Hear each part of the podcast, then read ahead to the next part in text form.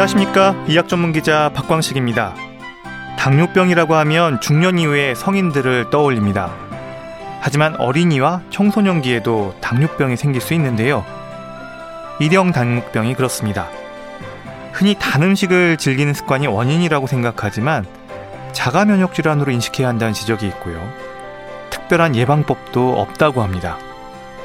평생 인슐린을 투여해야 하는 질환의 특성상 환자들의 치료 의지는 물론 주변의 이해가 중요하다고 하는데요. 박광식의 건강 이야기. 오늘은 질병에 대한 정확한 이해가 필요한 일형 당뇨병에 대해서 알아봅니다. 박혜경의 레몬트리 듣고 시작합니다.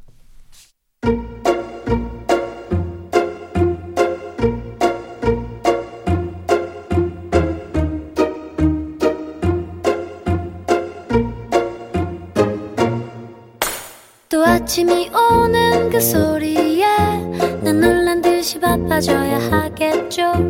또 무언가를 위해서 걸어가고 답답한 버스장에 기대있죠. 더 새로울 게 없는 하루겠죠. 난 쉬고 싶고 자고 싶고 참 오래된 친구도 보고 싶죠. 그 흠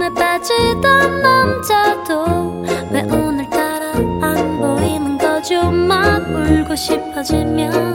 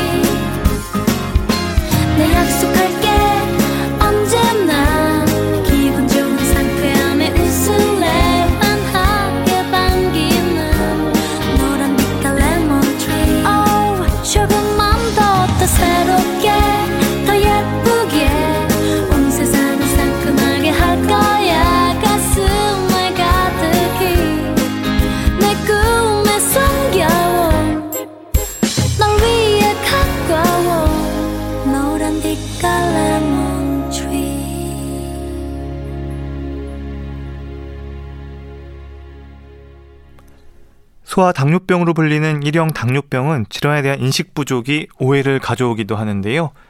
한림대 성심병원 소아청소년과 강민재 교수 전화 연결돼 있습니다. 안녕하십니까? 네, 안녕하세요. 네, 교수님. 이 흔히 말하는 이 소아 당뇨병이라는 말 잘못된 표현으로 또 알고 있는데요. 일형 네. 당뇨병이 소아 당뇨병으로 불리는 이유가 뭘까요? 네, 사실 소아 당뇨병이라는 말은 의학적인 용어는 아니고요. 아이들에게서 일형 당뇨병이 많이 생기기 때문에 소아 당뇨병으로 사람들이 인식을 하고 있는 것 같습니다. 음, 그러면 일형 당뇨병으로 부르는 게 맞다는 거죠? 예, 맞습니다. 그러면 나이에 대한 범위도 좀 궁금한데요. 일형 당뇨병의 기준, 뭐, 몇 살까지라는 뭐, 나이도 포함되는 건가요? 예, 소아 당뇨병이 일용 당뇨병이랑 일치하는 용어는 아니기 때문에 사실 1형 당뇨병의 기준에 몇 살이라는 나이 제한이 있지는 않습니다.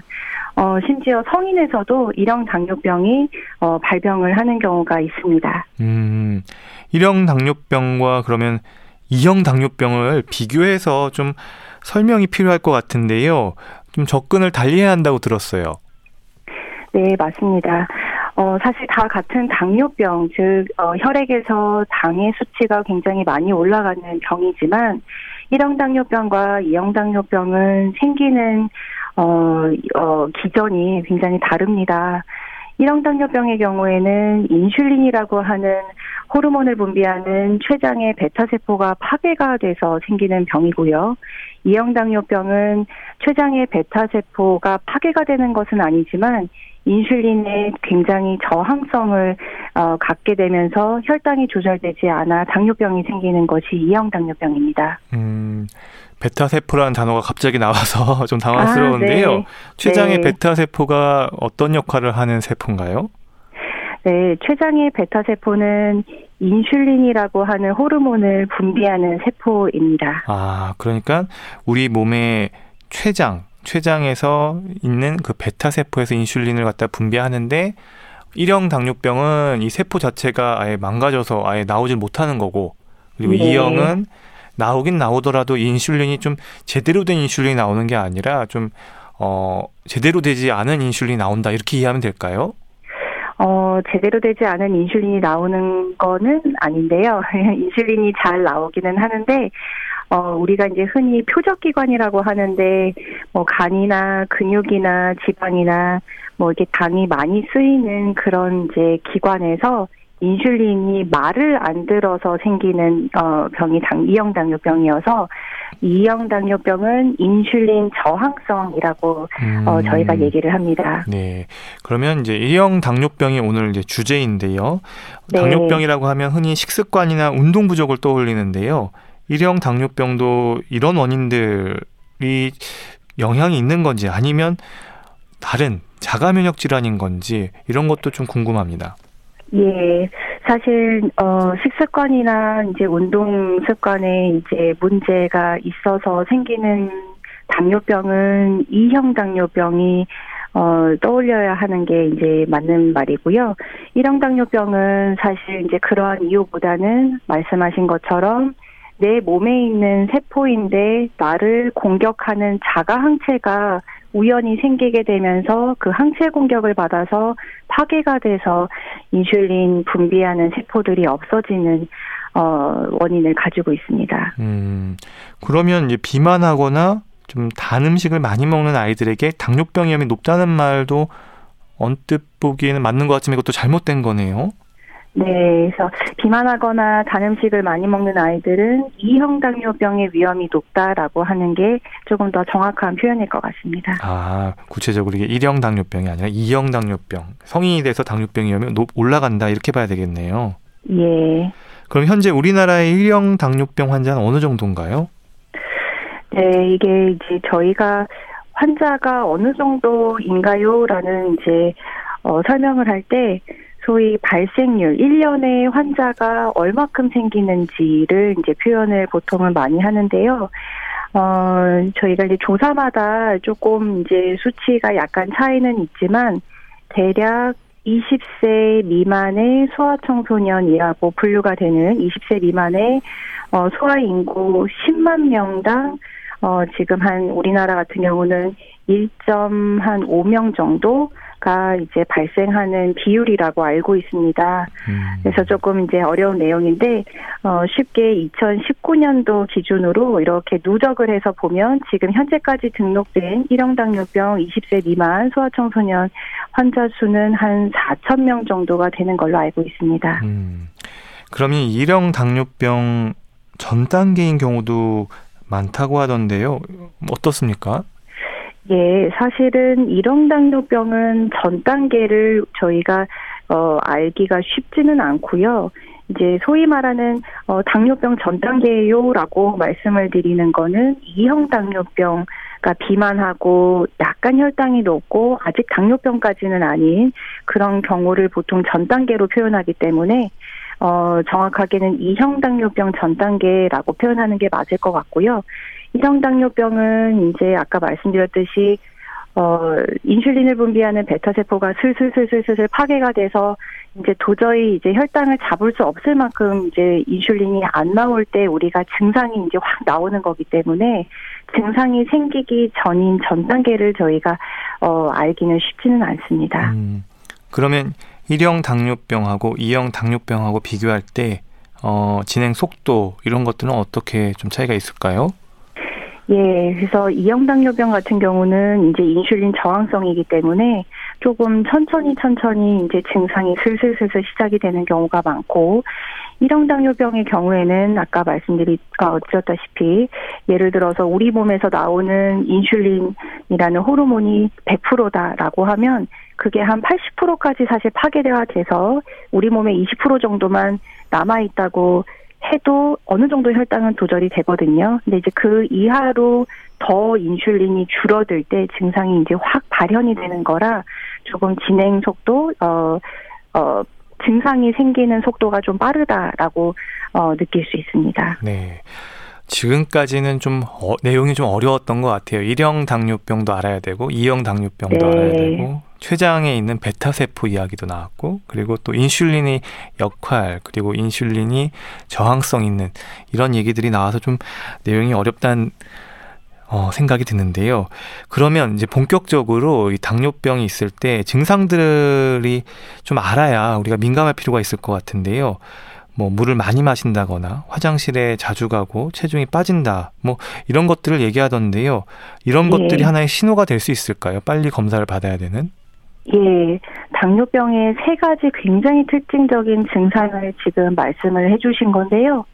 물을 굉장히 많이 마시거나 화장실에 자주 가거나 특히 보통은 저희가 이제 깊은 잠에 들면은 다음날 아침에 일어날 때까지 깨지는 않거든요. 그런데 밤에 깨서 화장실에 가는 거를 야간요라고 하는데 어 그 정도로 화장실에 가는 빈도가 늘어나거나 그리고 체중이 어 특별한 뭐 많이 잘 먹고 물도 많이 마시고 하는데도 체중이 쑥쑥쑥쑥 빠진다면 어 이런 경우는 내 몸에 이상이 있다라는 이제 신호이기 때문에 빨리 검사를 받으러 오셔야 됩니다. 음, 아이들은 본인에 대한 어떤 이런 증상에 대해서 자각하기가 쉽지 않을 것 같은데 보호자들이 이런 부분들 좀 봐야 될까요? 네, 근데 어 사실은 저희가 소아과 의사들 사이에서는 아이 때깔이라는 표현을 좀 이제 쓰기도 하는데 아이가 그냥 이상한 게 아니라 어좀 평소와는 정말 다르게 어 색깔이 안 좋다라고 이제 느끼시는 이제 표현을 이제 보통은 설명을 하는데 어 부모님들이 보시기에 우리 아이가 아이 그냥 피곤해, 아이 그냥 졸려, 그냥 목말라 물 많이 마셔가 아니라 이상하게 생각할 정도로 물을 많이 마시고 이상할 정도로 화장실을 굉장히 자주 가고 뭐 이상할 정도로 체중이 애가 빠지고 힘이 없고 기력이 없어 보인다라고 어 느끼실 수 있을 것 같아요. 음, 그러면 진단되는 시점이 한 어느 정도예요?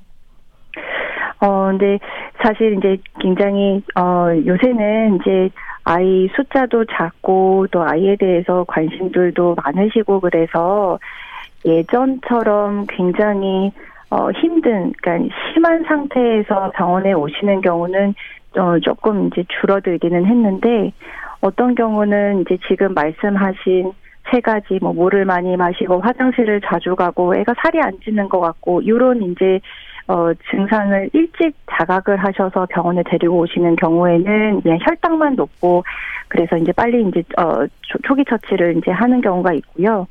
만약에 이런 것들이 조금 이제 놓쳐서 혈당이 굉장히 많이 올라가고 또 이제 굉장히 심한 고혈당이 진행이 되면은 어 이것도 조금 어려운 단어가 나오는데 당뇨병성 케톤 산증이라는 게 올 수가 있거든요. 어 당뇨병이 있으면서 내 몸에 케톤도 많이 만들어지고 우리 몸은 산 알칼리 밸런스가 맞아야 하는데 우리 몸이 산증에 빠지게 되는 그런 상황을 당뇨병성 케톤 산증이라고 하는데 이런 당뇨병인 아이들이 당뇨병성 케톤 산증으로 처음 진단을 받는 경우가 꽤 있습니다. 그래서 이런 경우에는 초기 차치하기가 쉽지는 않습니다. 음, 혹시 이 일형 당뇨병이 진단에 있어서 다른 질환과 혼동할 수 있는 부분은 없을까요? 어, 어머님들이 이제 처음에 많이 문의를 하시는 어, 질문 중에 하나인데요. 우리 아이가 정말 당뇨병이 맞나요? 혹시 다른 질환일 가능성이 있나요? 라고 이제 많이 문의를 하시는데, 사실 증상 자체는 그냥 물을 많이 마셔요, 피곤해요, 화장실에 자주 가요, 체중이 빠져요, 뭐 배가 아파요, 어, 이런 이제 굉장히 좀 비특이적인 증상이기는 하지만, 당뇨병은 한 번 진단이 붙이면 당뇨병이 바뀔 가능성은 사실 거의 없습니다. 하지만 1형 당뇨병과 2형 당뇨병을 구분하는 거는 조금 어렵기는 한데요. 어, 일단 진단이 다른 질환과 혼동이 있거나 이럴 만한 성질은 아니어서 당뇨병 진단은 비교적 어, 정확합니다. 음, 그럼 1형 당뇨병 어떻게 진단합니까? 네, 어, 진단을 위해서 이제 여러 가지 그 검사 지표들이 있는데, 아까 말씀하신 그런 이제 증상들, 전형적인 증상들과 함께 식사와 상관이 없이 혈당을 쟀을 때, 어, 혈당이 200 이상, 이렇게 이제 나오면 진단을 붙일 수도 있고, 또 공복 혈당 또는 식후 2시간 혈당, 또 당화 혈색소, 뭐 이런 등등 여러 가지 당뇨병을 진단을 할 때 저희가 사용하는 지표들이 있습니다. 음, 그러려면 피 검사를 해야 되는 건가요? 네, 맞습니다. 피 검사, 소변 검사로 진단을 합니다. 음, 그러면 이게 한 번 검사로 딱 확진이 되는 건가요? 아니면 한 번 검사하고 또 몰라서 재검을 또 해보거나 그러나요? 예, 대개는 이제 증상들이 있어서 병원에 오시는 경우가 많기 때문에 어, 증상과 뒷받칠 만한 확실한 검사 결과가 있으면 재검을 하지는 않습니다. 음, 그리고 피 검사로 이제 어른들 당뇨병 생각해 보면 건강 검진에서 당화 네. 혈색소 이렇게 보는 분들도 많던데요. 이 당화 혈색소도 네. 의미가 있을까요? 네, 맞습니다. 당화혈색소는 이제 비교적 최근에 진단 기준에 포함이 되어서 저희가 사용하는 지표 중에 하나인데 당화혈색소라고 하는 거는 최근 2, 3개월의 평균 혈당을 반영하는 지표거든요. 그래서 이 당화혈색소라는 지표가 6.5%라는 기준 이상이면은 아, 최근 2, 3개월 사이에 내가 혈당이 계속 높아졌기 때문에 당뇨병이다라고 진단을 붙일 수 있습니다. 음, 그러면 이제 다른 나라하고 비교할 때 우리나라 청소년에게 있어서 이건 뭐 전반적인 이야기겠죠. 당화 혈색소 이 수치가 네. 높다는 말도 있던데요. 이게 맞나요? 어, 요 내용은 저도 한번 앞뒤 문구를 좀 확인을 해봐야 할 것 같은데요. 사실 우리나라 청소년의 당화혈색소 수치가 다른 인종이나 다른 나라에 비해서 더 높다 이렇지는 않습니다. 당뇨병일 때 우리 또 당화혈색소가 몇 프로 정도로 유- 조절되는 게 좋다라고 하는 목표치를 가지고 있는데요. 그 목표치는 외국이나 우리나라랑 사실은 어, 기준이 동일하고요. 아마 우리나라 식사가 어, 미국이나 뭐 다른 유럽보다는 탄수화물 위주 식사가 많기 때문에 어, 조금 조절하기가 어, 쉽지 않은 부분이 있어서 그런 앞뒤 문맥을 좀 봐야 하겠지만 어, 거기서 나온 이야기가 아닐까 음. 이렇게 생각이 드네요. 네, 좀 일반적인 식습관의 차이가 이런 차이를 일으킬 수는 있지만 조금 더 내용은 앞뒤를 살펴봐야 되겠다. 이렇게 이런 네. 말씀이시네요. 그리고 이제 모든 질환이 그렇지만요. 이 일형 당뇨병 역시 조기 발견, 초기 치료가 중요할 것 같아요.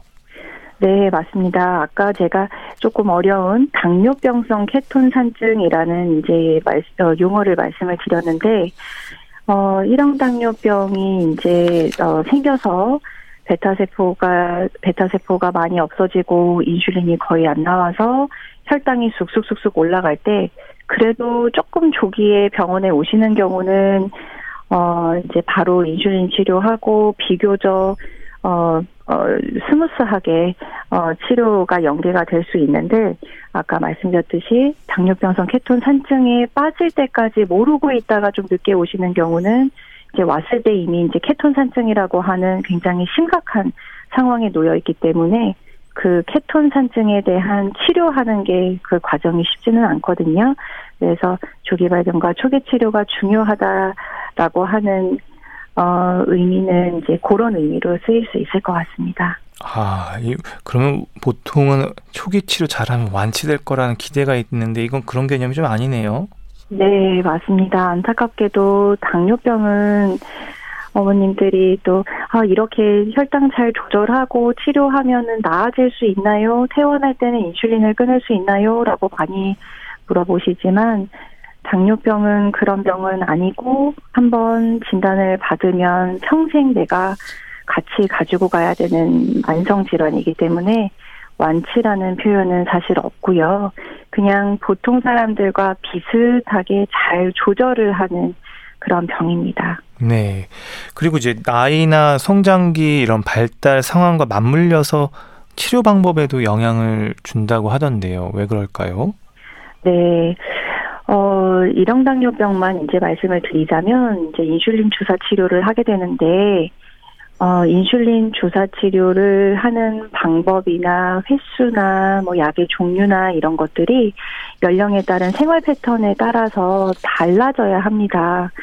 그래서 어, 보통 일형 당뇨병이 제일 이제 많이 생기는 시기가 학년 정기, 그러니까 유치원 정도 쯤 나이 되는 아이들이 한 번 피크가 있고 또 사춘기 때 두 번째 피크가 있어서 이렇게 이제 두 나이대가 일형 당뇨병이 잘 생기는 나이대인데 유치원 아이들 같은 경우는 하루 세 끼 식사하고 또 중간에 간식도 먹어야 되고 한 번에 먹는 양이 많지가 않기 때문에 이제 이렇게 좀 나, 세 번의 식사와 세 번의 간식 이렇게 나눠서 어, 생활 식습관이, 어, 흘러가거든요. 그래서 그런 경우는 하루에 한 두 번 정도 하는 2회 주사 요법을 보통은 많이 쓰고, 또 사춘기 아이들 같은 경우는 이제 보통 한 세 번의 식사, 뭐 한 번 정도의 간식, 요 정도의 이제 생활 패턴이, 어, 이루어질 수 있기 때문에, 그때는 이제 한 4회 주사 정도의 이제 주사 횟수를 가지고 있는 방법을 사용하게 됩니다. 그래서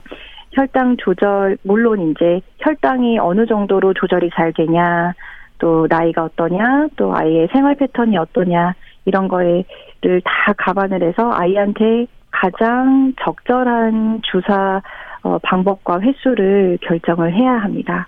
음, 그러면 사람마다 아이마다 다 치료법이 조금씩은 투여 방법이 다르겠네요.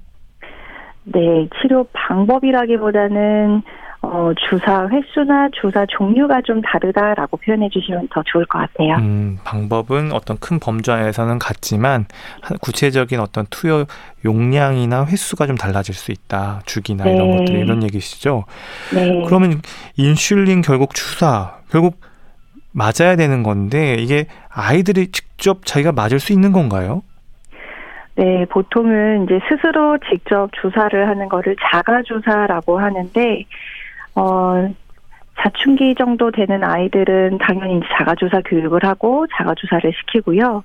사실 유치원 정도 되는 아이들은 자가주사가 거의 불가능하기 때문에 부모님한테 교육을 해서 이제 양육자가 주사하게끔 이제 그렇게 교육을 하고 있습니다.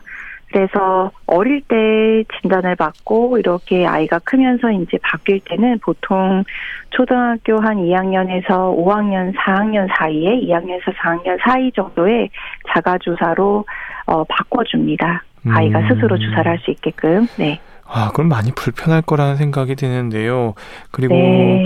이런 부분들을 좀 개선하려는 좀 방법들, 의학적인 기술들, 뭐 인슐린이 뭐 자동적으로 이렇게 나온다거나 뭐 이런 것들은 없습니까?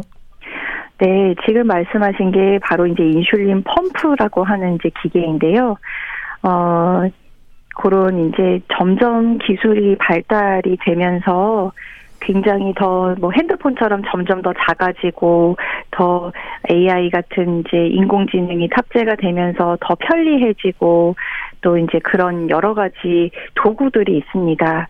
그래서 인슐린 주사를 원래 고식적으로는 이제 정통적으로는 주사기를 써서 이렇게 맞아야 하는데 펜처럼 생겨서 좀 간단한 주사기 타입도 요새는 많이 쓰고 있고 또 말씀드렸듯이 인슐린이 어, 펌프처럼 이렇게 배에 이렇게 부착을 하고 있으면 버튼을 눌러서 인슐린을 이렇게 주입하게 하는 그런 어, 기구들도 있습니다. 음, 저는 사실 고식적인 방법이라고 얘기를 하셨지만 뭐 인슐린 주사를 갖다가 하루에 두 번, 뭐 몇 번 이렇게 맞는 방법도 기존 치료라고 한다면 사실은 우리 몸의 혈당 수치를 봐가면서 그 수치에 따라서 인슐린을 맞는 게더 좀 더 생리적인 거 아닌가라는 생각도 드는데요. 뭐 이런 네. 것들을 좀 자동적으로 혈당에 따른 어떤 피드백이 딱 수치가 들어가면 높다 그러면 아니면 예상이 된다 그러면 미리 좀 그런 것들이 주입이 돼서 조절이 되고 뭐 이런 방법들은 없나요?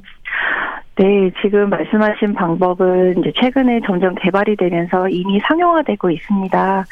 예전에는 식사하기 전에 혈당 검사를 하고 아, 식사 전 혈당이 요 정도고 내가 밥을 이만큼 먹을 거니까 주사를 하고 이제 또 식사 후에 혈당을 체크하고 이제 이런 식으로 여러 번 혈당 체크하고 또 여러 번 식사 때마다 주사하고 이런 방법들이 이제 고식적인 방법들이었는데 어좀 전에 말씀하신 것처럼 요새는 혈당을 이렇게 뭐 한 1분에서 5분 단위로 계속 연속적으로 모니터링 할 수 있는 기계가 있습니다. 그런 기계를 연속 혈당 측정기라고 이제 저희가 얘기를 하는데 그 연속 혈당 측정기는 어 우리가 이제 혈액에서의 당이 어 세포로 이렇게 스며들면서 조직액에서도 당이 있거든요. 조직액이라고 하는 거는 세포를 둘러싼 이렇게 잔잔한 진물 같은 거라고 생각하시면 되는데 거기에서의 당을 이렇게 어, 모니터링 할 수 있는 이제 칩 같은 거를 심어 놓고 거기에서 나오는 조직에게 당의 수치를 연속적으로 1분에서 5분 단위로 계속 이제 알려주는 거예요. 그러면 그거를 보면서 저희가 인슐린 어, 펌프 같은 경우는 들어가는 속도 같은 것들을 세팅에 따라서 조절을 할 수가 있어서 지금 말씀하신 편리한 방법으로 이제 할 수는 있는데 어, 이거를 이제 너무 이제 상용화하거나 이제 뭐 하지 않는 이 아직은 그렇게까지 하지 않는 이유는 물론 가격적인 면도 있겠지만 연속 혈당 측정기도 한 번 부착을 하면 뭐 일주일에서 뭐 길게는 한 2주. 그리고 인슐린 펌프 같은 경우도 한 3일에 한 번 정도는 인슐린이 들어가는 주입구 또 혈당을 측정할 수 있는 그런 출구 이렇게 뭔가 어, 내 몸속에 칩 같은 거를 박아놓고 있어야 돼서 거기에 이제 피부 트러블이나 또 이제 뭐 심 같은 게 이렇게 좀 꺾이거나 이러면은 또 에러가 날 수도 있고 그런 또 문제들이 있을 수는 있습니다. 그래서 아직은 뭐 모두 이거를 사용하고 있지는 않지만 이런 방법들은 있고 점점 개발이 될 테니 조금 더 어, 시간이 지나면 더 좋은 기구들이 많이 나올 것 같습니다. 네, 좀더 어, 편리한 기술로 좀 더 도움이 되는 기술로 더 어, 보편적으로 기술이 발달될 필요가 있다는 생각입니다. 건강 365 예, 박광식의 건강 이야기 듣고 계십니다. 오늘은 일형 당뇨병에 대해서 알아보고 있습니다.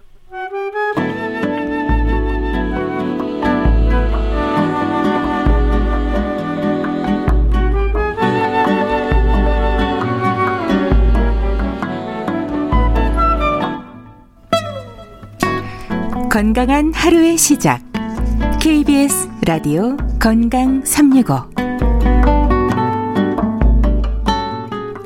건강 365 박광식의 건강 이야기.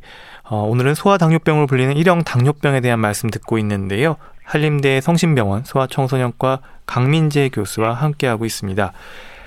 교수님, 그럼 일형 당뇨병을 네. 얘기할 때요, 이 사회적 편견에 대한 지적이 많더라고요.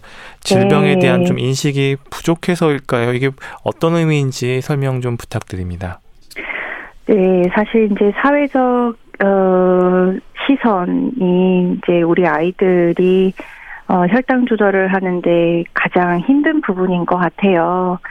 어, 사실 이제 혈당 검사를 해야 하고 주사를 맞아야 되고 또 혹시 생길 수 있는 응급 상황들 저혈당이나 고혈당에 대한 대비나 처치나 이제 이런 것들이 좀 음, 사회적으로 허용이 같이 도와주고 허용이 돼야 되는 분위기가 좀 조성이 돼야 하는데 아직은 이제 뭔가 병이 있다라고 하면 기피를 어, 하려는 그런 좀 부정적인 어, 분위기들이 좀 있어서 그런 어, 이게 정말 뭐 전염병이나 뭐 이런 것들이 아니라 우리가 잘만 도와주고 조절해주면 내 친구가 나와 똑같은 그냥 생활을 할 수, 잘 할 수 있게 있다라는 이제 좀 긍정적인 인식으로 많이 바뀌고 교육이 되고 홍보가 되어야 될 것 같습니다. 음, 그러면 일형 당뇨병, 그러니까 식습관이나 유전, 그리고 전염되는 질환은 아닌 거죠?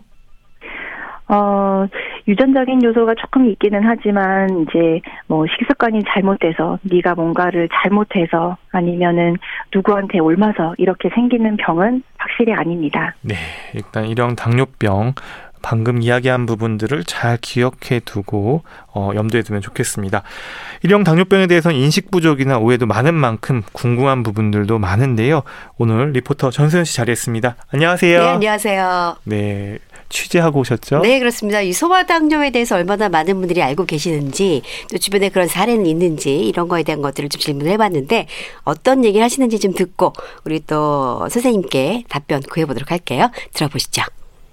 우리 조카가 좀 퉁퉁하거든요. 근데 걔가 너무 식탐이 많아요. 또 누가 뺏어 먹을까봐 엄청 급하게 먹고 정말 입에서 시종일관 먹을 거를 놓지 않는 스타일이에요. 그런데 그렇게 하다 보니까 얘가 배도 나오고 통통한 모습이 있는데 이런 것들을 수치로 미리 확인해서 당의 그 위험을 미리 알 수 있는지 아니면 예방은 되는지 이런 것들이 너무나 궁금해요.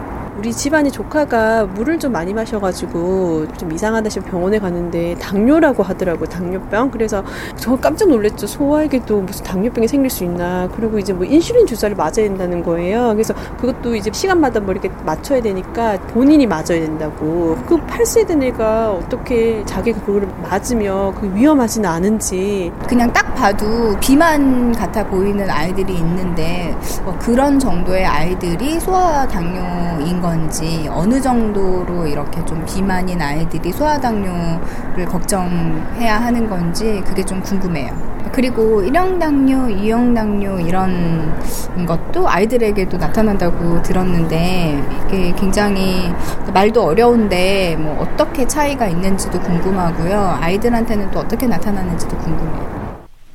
네, 정말 여러 가지 질문을 해주셨는데 아무래도 이제 그 비만에 대한 것들을 많이 이제 걱정을 하시는 것 같아요. 이 부모님들이. 어, 사실은 이렇게 아이들이 좀 뚱뚱하다, 이렇게 좀 살이 있다, 이렇게 봤을 때 통통하고, 그리고 좀 뚱뚱하고, 이런 부분에 있어서 어떤 경우가 좀 이 소아 당뇨에 걸릴 위험이 있을까, 이런 것들 사실 되게 궁금하다고 하시거든요, 선생님. 어떻습니까? 네. 어, 지금 이제 인터뷰 해주셨던 네. 내용을 보니까 네. 한 몇, 몇분 빼놓고는 다 이형당뇨병을 이제 걱정을 해서 많이 문의를 하셨던 것 같아요. 네. 그래서 아마 어린애가 무슨 당뇨병이냐라고 하는 게 이형 당뇨병이 성인들이 생기는 성인병이라는 이제 인식을 가지고 계시기 때문에 그렇게 표현을 하시는 것 같은데 아, 요새 오늘의 사실 주제는 일형 당뇨병이지만 네. 어, 이형 당뇨병이, 그러니까 우리 소아청소년 인구에서의 비만과 이형 당뇨병의 발생이 증가되는 이 부분이 네. 사실 굉장히 심각합니다. 그렇군요. 그래서, 어, 성인 때, 성인 연령이 돼서 생기는 그 예전에 그런 개념이 이제는 아예 어, 없어졌다고 생각을 하셔도 될 것 같아요. 그래서 소아 청소년도 어, 가족력도 있으시고 또 가, 어, 아이가 굉장히 식습관이나 생활 습관이 생길 것 같은 그런 이제 비만 아동이 있으면은 한번 병원에 오셔서 검진을 먼저 받으신다면 어, 좋으실 것 같아요. 그렇군요. 근데 많은 분들이 생각할 때 그 식탐이 굉장히 많고 특히 이제 배가 많이 나온 이런 아이들을 되게 많이 걱정을 하시는데 그럼 네. 이런 아이들의 경우는 뭐 그렇다고 당뇨의 위험이 많다 이렇게는 볼 수 없다 이렇게 생각해도 될까요? 어, 많다 적다는 그냥 배만, 그러니까 체형만 보고서 사실 판단을 할 수는 없는데요. 어, 뭐, 가, 아까 말씀드린 가족력이라든지 아니면 이 아이가 얼마 만에 이렇게 체중이 변화가 있었는지 그 변화되는 정도나 뭐 지금 최근에 가- 어, 선호하는 식사의 종류나 이런 것들을 좀 다 통합적으로 보고 말씀을 드려야 될 것 같습니다. 음, 그렇군요. 그러면 이렇게 좀 미리 뭐 예방을 하는 차원에서 어떤 수치 네. 같은 거를 좀 알아서 이 소아당뇨를 좀 예방할 수 있는 어떤 방법들이나 그런 걸 확인해 볼 수 있는 수치 같은 게 있는지도 궁금하시다고 하시는데 혹시 그런 게 있을 수 있을까요? 네, 아이들도 만약에 비만하면은 어 굉장히 이제 고도 비만인 경우에는 공복의 혈당이라든지 당화혈색소라든지 이제 이런 지표들을 검사를 해서 어 내가 어 지금 당 조절되는 상태가 어느 정도인지를 확인을 당연히 해보실 수가 있거든요. 그래서 병원에 오셔서 검진을 받으신다면 아마 그런 항목들을 혈액 검사로 어, 확인하신다라고 생각하시면 될 것 같습니다. 지금 많은 분들이 또 이제 일형 당뇨, 이형 당뇨에 대한 얘기를 하는데 소아 당뇨는 일형 당뇨로 이렇게 다들 알고 계세요. 그럼 네. 정말 어 일형 당뇨는 무조건 소아 당뇨라고 저희들이 생각하면 되는지 아니면 일형 당뇨가 아닌 이형 당뇨도 아이들에게 있을 수 있는지 사실 이런 것도 좀 궁금하다 이렇게 얘기를 하셨거든요. 네.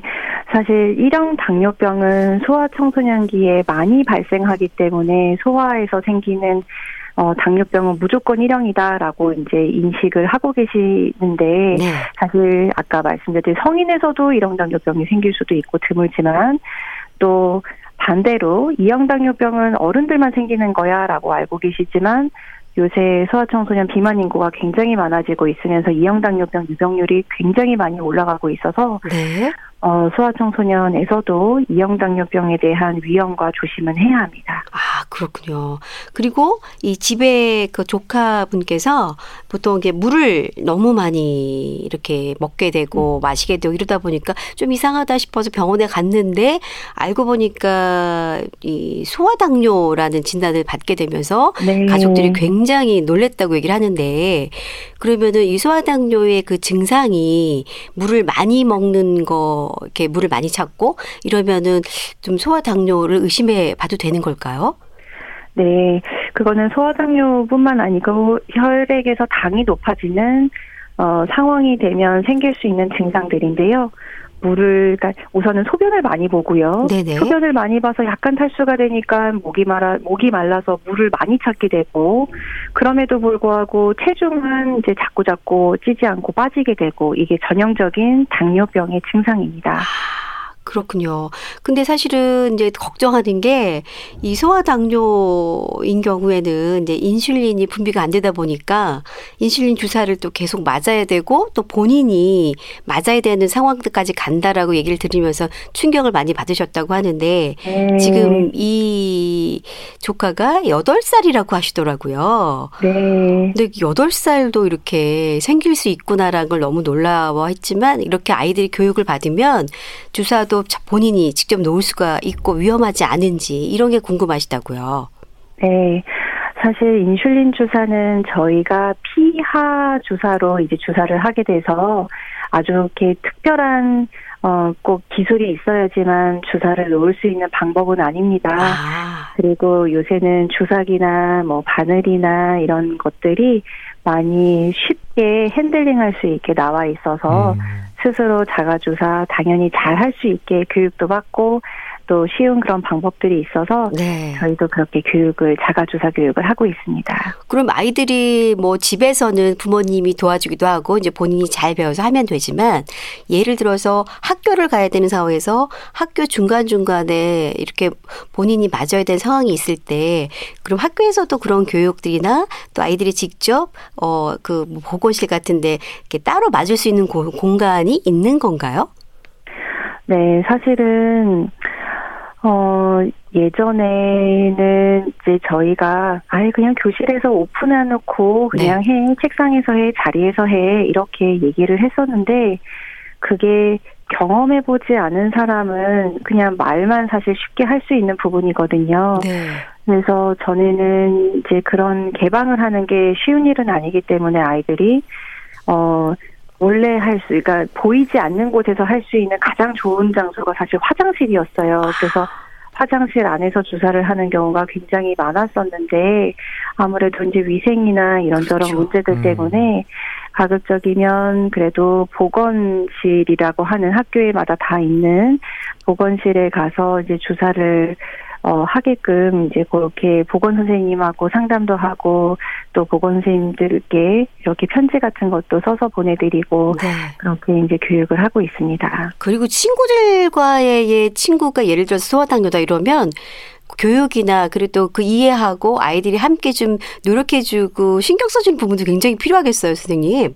예, 이제 사실 아이들이다 보니까 어 뭔지도 모르면서 쟤는 뭐 이상한 거 가지고 다니고 음. 뭐 주사도 맞고 뭐쟤 무슨 병에 걸렸대라고 해서 이제 부정적으로 그 아이를 바라보는 이제 그런 분위기 자체가 사실은 바뀌어야 하고 또 반대로 아이들이기 때문에 또 얼마든지 긍정적인 어 그런 교육을 하면은 인식이 좋게 또 바뀔 음. 수가 있거든요. 그래서 저희가 예전보다는 좀 더 학교에서 생활하는데 어, 많이 힘들지 않게끔 담임 선생님이나 친구들이나 보건 선생님들에 대한 교육 자료나 이런 것들을 많이 만들고 배포하고 있습니다. 네, 정말 많은 노력들이 우리 아이들에게 좀 힘이 되지 않을까 싶네요. 감사합니다. 네. 네, 감사합니다. 이렇게 들어봤는데요. 리포터 전소연 씨 오늘 이렇게 취재해 주셔서 감사합니다. 네, 고맙습니다.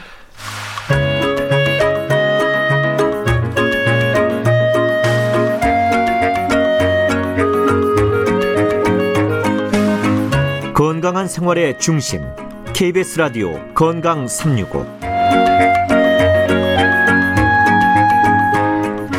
건강 365 박광식의 건강 이야기 한림대 성심병원 소아청소년과 강민재 교수와 함께합니다. 일형 당뇨병에 대한 말씀 듣고 있는데요. 일형 당뇨병 치료에 있어서 인슐린 주사는 이제 필수인데 그럼에도 불구하고 일부에서는 인슐린을 맞지 않고도 치료가 가능하다는 말도 하거든요.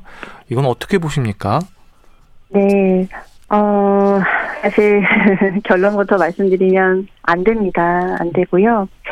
일형당뇨병은 내 몸에서 나오는 인슐린 호르몬이 없어지는 병이기 때문에 결국은 인슐린을 사용해야만 내가 혈당을 조절을 할 수 있는 병이어서 절대로 인슐린 주사를 맞지 않거나 다른 민간요법이나 다른 데 현혹돼서는 안 되고요. 근데 아마 이제 이런 얘기가 또 나올 만한 이제 근거가 일형당뇨병 처음에 진단을 받고 몸 상태가 이제 조금 좋아지면 음, 밀월기라고 하는 어 우리가 이제 영어로 honeymoon period라고 하는데요. 이제 굉장히 어 갑자기 내 몸이 조금 좋아지면서 조금 남아 있는 인슐린이 마지막으로 확 그래도 좀 나오는 그런 시기가 옵니다. 그러면 사용하던 인슐린 주사량을 확 대폭 줄여도 혈당이 조절이 되거든요. 그래서 일부는 어, 인슐린 주사를 안 맞아도 혈당이 그렇게 많이 높지 않아서 마치 완치가 된 듯한 느낌을 이제 받으시는 경우도 있는데 사실 밀월기 때에도 밀월기를 오랫동안 이제 유지를 하려면 소량의 인슐린을 좀 써야 그나마 남아있는 베타세포를 좀 더 보호할 수 있다라고 저희가 알고 있기 때문에 인슐린을 완전히 대개는 끊지는 않습니다. 음, 그리고 이와 유사하게 또 좀 더 나아가서 질문 들어볼게요. 확인되지 않은 민간요법들도 많이 좀 찾는지도 궁금하고요. 이런 것들로 인한 위험이랄까요? 이게 치명적일 수도 있지 않을까 싶은데요. 네, 맞습니다. 진단을 받고 퇴원을 한 환자가 외래에 올 시기가 됐는데 오지 않아서 어떡하지? 뭐 연락도 안 되고 그러고 있다가 갑자기 응급실로 당뇨변성 케톤산증, 혼수, 뭐 경련 이렇게 응급실로 실려오는 경우들이 있습니다. 그래서 확인되지 않는 민간 요법들은 절대 어, 따라하시거나 현혹되시면은 안 됩니다. 음, 혈당 관리 기기에 대해서는 지금 보험 적용이 되고 있나요? 어, 네. 예전에는 이제 어, 안 되던 부분들이 점점 이제 보험 어, 어, 커버하는 어, 영역들이 많아지면서 지금 현재는 혈당 검사에 필요한 뭐 침이라든지 혈당 검사 시험지 스트립이라고 저희가 표현을 하는데 그런 것들 이제 소모품이라고 하거든요. 인슐린 주사기 그리고 아까 잠깐 말씀드린 연소 혈당 측정기의 이제 센서 칩 같은 거 이런 것들이 일부 보험 적용이 돼서 예전에 비해서는 이제 보호자분들이 부담하시는 게 어, 많이 그래도 지원이 되고 있습니다. 음, 그리고 하나 궁금한 게요. 혈당 점검은 많이 할수록 좋나요? 음, 사실 결론은 네, 맞습니다. 어, 이제 세계 당뇨병 협회 학회가 있는데 거기에서 이제 장기간 대규모로 연구를 했는데요. 혈당 검사는 많이 하면 많이 할수록 사실 관리가 잘 되고 당뇨병으로 인한 합병증의 빈도가 적다라고 알려져 있기 때문에 사실 혈당 검사를 많이 한다는 거는 그만큼 내 몸에 관심이 많은 거고 내가 섬세하게 조절을 한다라는 강력한 의지이기 때문에 검사를 어 자주 내 혈당을 자주 들여다보는 건 좋습니다. 하지만 너무 내가 일상생활에 못할 정도로 이 혈당 검사에 집중이 되면은 사실 안 되겠죠. 음, 그리고 이제 평생 관리해야 되는 질환이기 때문에 이제 인슐린 주사를 갖다 이렇게 평생 맞아도 되는지 좀 단순한 질문이긴 하지만 뭐 이렇게 많이 맞아도 몸에 무리는 없는 건지도 여쭤봅니다. 네, 우리가 부족한 거를 채워주는 거기 때문에 너무 인슐린이 과다 투여해서 반대로 저혈당이 생기는 그런 응급 상황이만 아니라면 인슐린을 적절하게 투여하는 것은 반드시 필요하고 뭐, 중, 뭐, 이렇게 약물 같은 경우는, 어, 많이 오래 복용하고, 많이 복용하면 뭐, 나중에 내성이 생기고, 뭐 중독이 되고, 이런 이제 그런 개념은 전혀 아니니까, 안심하시고, 필요한 적정한 양을 채워주셔야 합니다. 음, 일형 당뇨병인 경우에 제일 처음에 인슐린 방금 내성 이야기 하셔서 질문을 드리는데요. 나중에 이게 인슐린에 대한 어떤 저항성이 발생할 수도 있나요? 아주 드물게 인슐린에 대한 또 한체가 생기면서 똑같은 인슐린 양을 투여를 해도 말을 잘 듣지 않는 경우들이 가끔 있기는 하지만 그래도 그런 경우는 흔하지는 않고 그게 무섭다고 또 인슐린 양을 줄일 수는 없으니까요. 어, 어떤 게 내가 지금 혈당 조절을 위해서 최선이다, 최우선이다라고 하는 어, 것을 생각을 해주시면 될 것 같습니다. 음, 이제 평생 관리라는 거는 이제 어린 이에서 그리고 청소년기 그리고 성인으로까지 이어지는 건데요. 결국은 네. 학교, 직장, 결혼 뭐 여러 가지 그 고비고비마다 걱정되는 부분이 많을 것 같아요. 이거 어떻게 네. 좀 고비고비마다 좀 주의해야 될 점이 있을까요? 네, 사실 아까 말씀드렸듯이 한 번 진단을 받으면 평생 내가 같이 가지고 가야 하는 이제 어, 만성 질환이기 때문에 어 사실 이런 거 없어도 우리가 이제 어뭐 학교 다니고 직장 생활하고 결혼하고 나이가 들고 이런 것들이 이렇게 평범하게 사는 것도 사실 쉽지가 않은데 또 하나의 짐이 있는 거는 사실입니다. 하지만 어, 내가 또 이런 짐은 있지만 남들과는 다르게 또 다른 어려움이나 이런 것들은 없을 수도 있고, 어, 이렇게 좀 조금 더 이렇게, 어, 사는 거를 이렇게 약간 한 발자국 뒤에서 멀리 본다면 나한테 이런 당뇨병이라는 시련과 어려움은 있지만 다른 또 행복이나 이런 것들도 누릴 수 있을 수 있기 때문에 너무 그 걱정을 크게 생각하지 않으셨으면 좋겠어요. 음, 그리고 이제 일형 당뇨병 환자분들 생활 습관은 이게 어떻게 봐야 될까요? 뭐 이형 당뇨병처럼 식사 관리도 좀 중요할까요? 어, 사실 요새는 이제 요즘에 서, 보통 소위 말하는 서구화된 식습관이 만연하기 때문에 또 요새 이제 우리나라도 편의점 음식들이 굉장히 발전을 많이 하고 있어서 어, 그런 이제 패스트푸드에 노출이 되는 게 예전보다는 많습니다. 그런데 이제 그런 음식들이 주로 이제 혈당을 급격히 또는 많이 올리는 그런 당분을 많이 함유하고 있는 경우가 많아서 일형당뇨병이어도 그런 음식들을 많이 섭취를 하게 되면 주사량이 또 그거에 맞춰서 또 많아지게 되고 이러면 이제 또 비만이 일형당뇨병에서도 생길 수가 있거든요. 그러면 또 인슐린 투여량이나 이런 부분들이 또 달라질 수가 있어서 일형당뇨병이든 이형당뇨병이든 건강한 식습관 생활 습관을 갖는 것은 사실 기본입니다. 음, 진료실에서 이제 일형 당뇨병 환자분들 만나면 가장 많이 강조하는 말은 뭐 어떤 말씀하세요? 일형 당뇨병이라고 하는 굉장히 힘든 이제 굉장히 큰 짐을 안게 된 거는 사실이에요. 근데 그 사실은 바꿀 수는 없거든요. 결국 받아들이는 수밖에는 없어서 내 인생에서의 목표가 당뇨병이다 이러면 얼마나 우울하고 속상해요. 그래서 저는 아이들한테 어 특히 이제 매번 진료실 올 때마다 물어보는 게 너는 뭘 하면서 살고 싶어? 뭐가 재밌어? 뭐 어떤 사람이 되고 싶어? 장래 희망이 뭐야? 이런 인생의 목표를 자주 물어보거든요. 그래서 가장 강조하고 싶은 부분은 자신의 인생의 목표를 가지고 그거를 위해서 열심히 어, 하기, 열심히 살기. 음, 아, 네, 맞는 늘 말씀이시네요. 얘기하고 있습니다. 네. 그리고 부모님들께는 어떤 부분을 가장 많이 말씀하세요? 네, 사실 아이들 당사자만큼 또는 그 이상으로 부모님들도 굉장히 힘드실 겁니다. 그런데 어, 부모님들 역시 당뇨병이 아이와 나 어, 나와의 교감에서 그게 가장 최우선의 목표는 아니잖아요. 그래서 너무 아이와 당뇨병으로 싸우거나 부딪히는 일은 어, 어 조금 지양을 해야 음. 됩니다라고 이제 말씀을 드려요. 네, 네. 그런 부분들 잘 염두에 두면 좋겠습니다. 오늘 한림대 성심병원 소아청소년과의 강민재 교수님 오늘 말씀 고맙습니다. 네, 감사합니다. 저는 유미의 사랑은 언제나 목마르다로 인사드립니다. 오늘도 안전한 하루 되시기 바랍니다. 지금까지 의학 전문 기자 박광식이었습니다.